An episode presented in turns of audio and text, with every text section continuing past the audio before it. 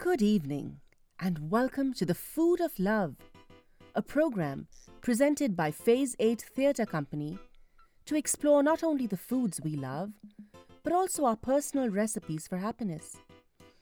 For most of us, the basic ingredients are the same love, trust, honesty, acceptance.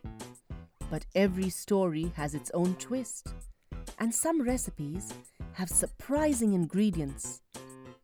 So get your ears, your appetite, and your counter space ready because on tonight's Valentine's special, we are digging into one man's recipe for happiness in five courses. Stay tuned.